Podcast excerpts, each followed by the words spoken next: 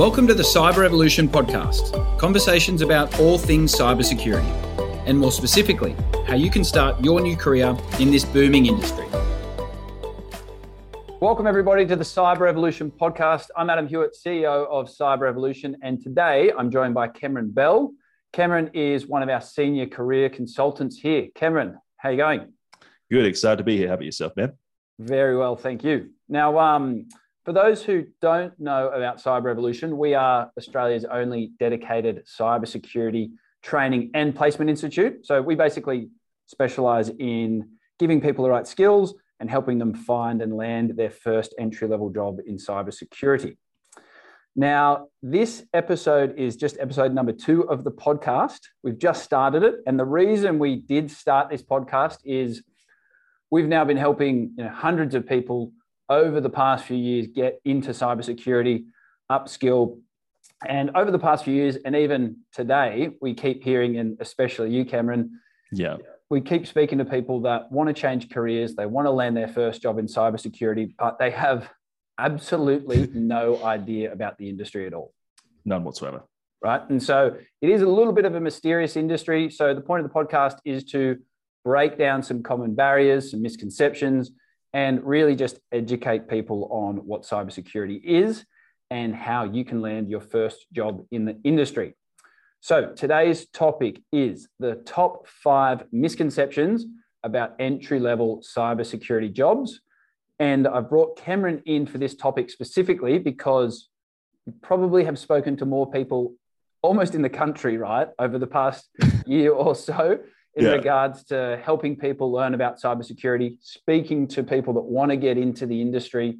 Um, yeah. And you hear all these, you hear these misconceptions all the time. There are a lot, but what we've done and what you've done, Cameron, is narrow them down to five. So let's go through them. Misconception number one What mm-hmm. actually is an entry level cybersecurity job? I'm going to hand this one over to you, Cameron. Yeah, yeah. So we, we tend to get this one quite a bit. And like what we've found over the years, speaking to like thousands and thousands of people, is that like a lot of people don't really know what an entry level role is. Often we'll see people on it then applying for roles like you know penetration tester, like ethical hacker, senior cybersecurity analyst, but like those aren't entry level roles. Those are mid level roles, right?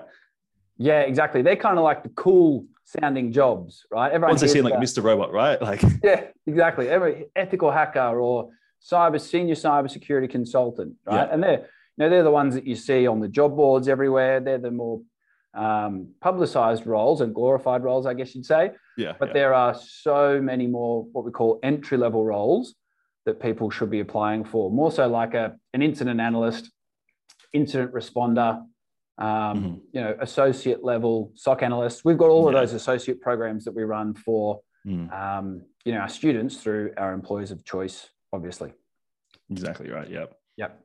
So, I mean, like, wh- why do you think that might be in regards to um, that that misconception? Like, do you think it is just a, an education thing, or what, what, what, do you feel? What's the reason for that? I think it's just a, a lack of education, right? Because a lot of these people they don't actually know like what those entry level roles are. They just see these big ones. They think they can start this. Maybe they've even had their lecturer tell them that like you know with their master's degree they can become like an ethical hacker or penetration tester right off the bat, which yeah. isn't isn't really realistic. You need to get a little bit of experience first through more of these entry level roles. Then you'll be promoted up to those points as well, right? That's a big part of it. Just not yeah. really knowing what's there.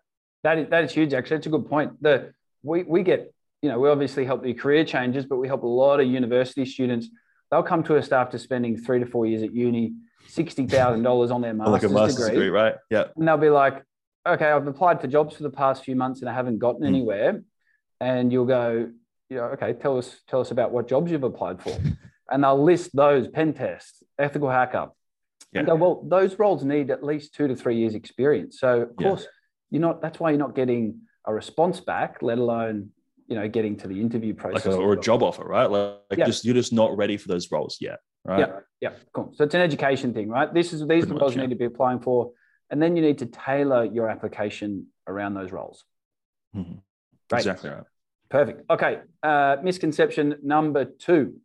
Do you need and this flows in pretty well actually. Do you yeah, need uh, a university degree to land a job mm-hmm. in cybersecurity Yeah, it's it's a big thing that comes up, and a lot of people that I speak to, like some some people even changing careers, they're considering doing like a a bachelor's degree or spending like all this money doing a master's degree, right? But like what a lot of people don't understand about cybersecurity is that like a lot of the bachelor's degrees, a lot of the master's degrees, like they're like they're very theory based, but they don't actually teach the students the practical skills to perform the job. And what this has led to is like right now there's hundreds, if not thousands, of these master students who who can't land a job yet because they lack the practical skills. And we've got guys, right, like you know, like plumbers, concretes, electricians, you know, and mm. even nurses too, who've done a six month certification and they get hired ahead of those master students because they've learned the practical skills. Right. It's, it's a difference between like if we're looking at the kitchen, right? Like you're choosing between employing somebody who's spent two years reading recipes or somebody who spent six months in the kitchen. Like who's yep. more ready and more prepared to perform the job? The person yep. with the practical skills, right? Definitely, yeah. The practical practical skills is a big one. Look, and university, nothing wrong with getting having a university degree, right? Like mm. it is subject to your lifestyle. If you can afford to, you know, go to university, spend three years studying full time to get your, your degree and your master's degree, mm-hmm. then, you know, then great. There's there's a um, you'll get some outcomes there, right? But also, what we find is when we speak to our employers of choice, if a university student is coming up against a career changer um, for the one role, mm-hmm. often they'll pick the career changer because they've got some professional experience. Pretty much, yeah transferable skills, whereas university students are typically people that are school leavers. I don't have any experience in the, like, you know, the haven't real worked world. before, right? Like, yeah. yeah. Haven't worked before, don't know how to conduct themselves potentially in a you know a corporate environment or professional environment. And so these employers of choice are saying, you know what, you can take those those transferable skills, team be, team building skills, communication skills, and bring them across into you know the cybersecurity mm-hmm. game then often they're getting the nod ahead of the university student. Exactly right. Yep. Well, and obviously the you know the career change has only been able to spend six months of studying as opposed to three yeah. years of studying full time. Right? Yeah. Perfect. Okay. Uh, right. On to number three. Is it going to be too technically challenging mm-hmm. in regards to the study or in regards to the role? Yeah. I might I might kick this one off. Nice. Um, because it is one that we get quite a fair bit. Uh, and I speak to a lot of our employers of choice, you know, all of the time. And so, um, you know, uh, there is a huge, this is a huge misconception, misconception in the industry is that to be a cybersecurity professional, you need to be a computer genius. like, yeah. you, know, I mean, you know, that old school, um, you know, image of someone in the corner in a dark room wearing a hoodie, typing away, doing all this yeah. coding and programming that does exist in cybersecurity, but it's a very small part of it. Very, right? very niche, right? Very niche area, exactly. So um, all you need to do, there's, there's no coding, no programming. You're not going to be doing that in your entry level role. All you need to do, and all our employers of choice want, are people that can do the basics well, right? Brilliance in the basics, right? Exactly. Yep. Don't that whole saying of you know um, jack of all trades, master of none. I think people fall under that. They, will try and study everything or yeah. learn a little bit about a lot. If you know the core areas, you know, in basic in IT, um, mm-hmm. learn the right skills in, in networking, security, and analytics, and you know that well, mm-hmm. that's like a building block, right? Once you yeah. know those core components, get your feet into the industry, and then build your skills from there. Build them up, right? And it's very much a team-based environment as well, right? So if you've like a particular set of skills, there's going to be others around to support you through that pathway too. And yeah. we, have got guys, right, who've been in cybersecurity for more than ten years, more than a decade, and mm. and they don't know how to code, right? Because when yeah. it comes to these roles that are very very technical, they require coding is is in like a very niche area like application security, right? And right. like typically you don't need any code from the beginning. You just need to get those basic skills, focus on the fundamentals, and then they'll train you internally if you need those skills. Yeah, yep, exactly. And some people like the coding and program pathway. Yeah. That's why we have, you know, that rigorous consultation before we bring on any student. You go, mm. okay, what do you enjoy? What don't you enjoy?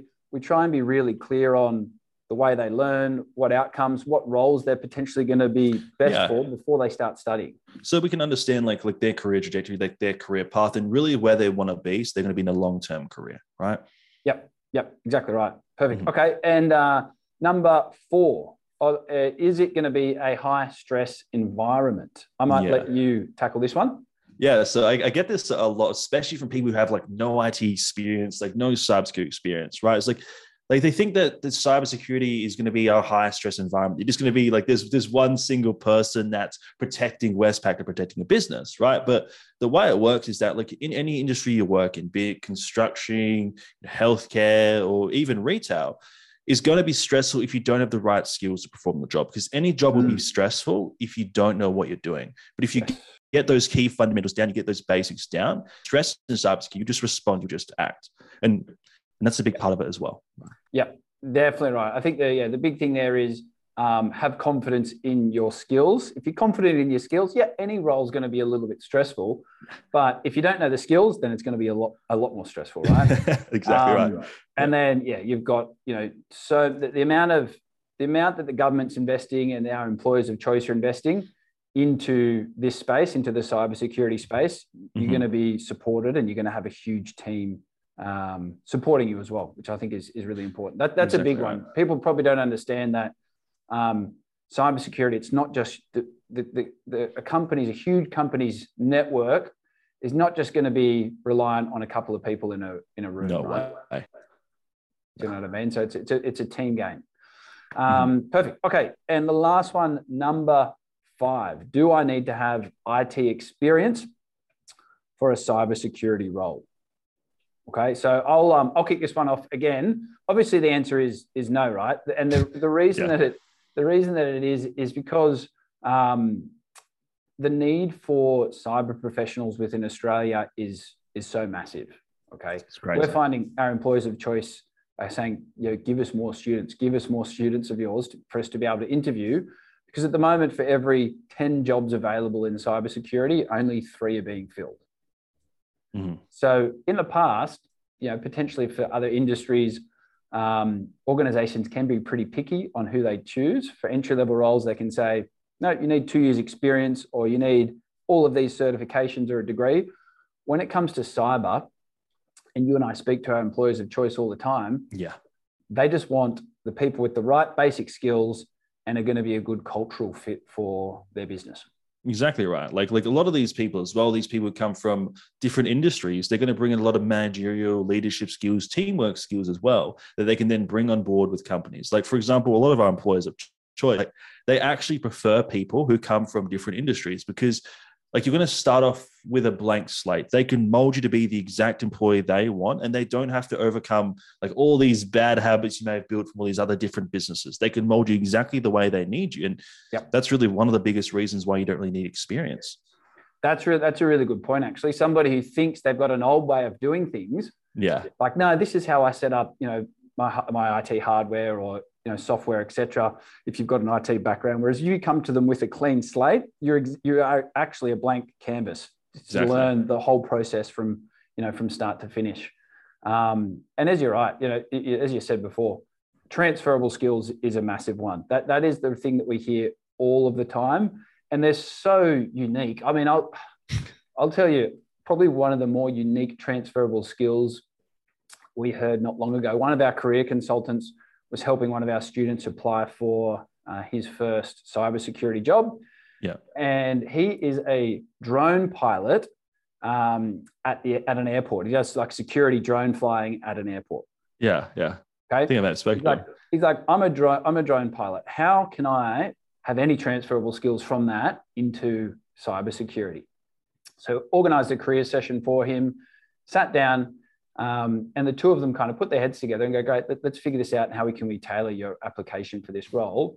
And what was found through that exploration was that he works in an airport, which is a high security environment. Every day he follows very strict security procedures to be able to work at that airport, flying within the area, um, and just making sure that day to day he ticks all of those boxes from a security procedure perspective. Mm-hmm. Like, wait a second, that is pretty much the same thing within cybersecurity. If you can show someone that you have the discipline and the skills to follow security procedures, then that's going to fit really well, right? And transfer mm. that into into his application. So those transferable skills are everywhere. You just have to, you know, have to know where to look.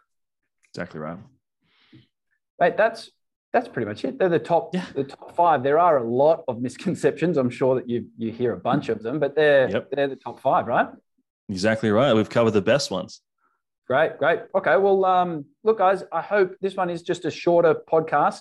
As I said, we will be running more and more of these um, in the months to come. I hope everyone took a little bit of value from that. If you did, please like, comment, subscribe, tell your friends about it, um, and we'll be bring, we'll be bringing more of these educational podcasts in the next few months. Um, if you did like it and you want to know more about our job placement program, how we train and place our students into our employers of choice, all you need to do is head to www.cyberrevolution.com.au. You can leave your details there, and somebody from the team, potentially even Cameron, will reach out to you.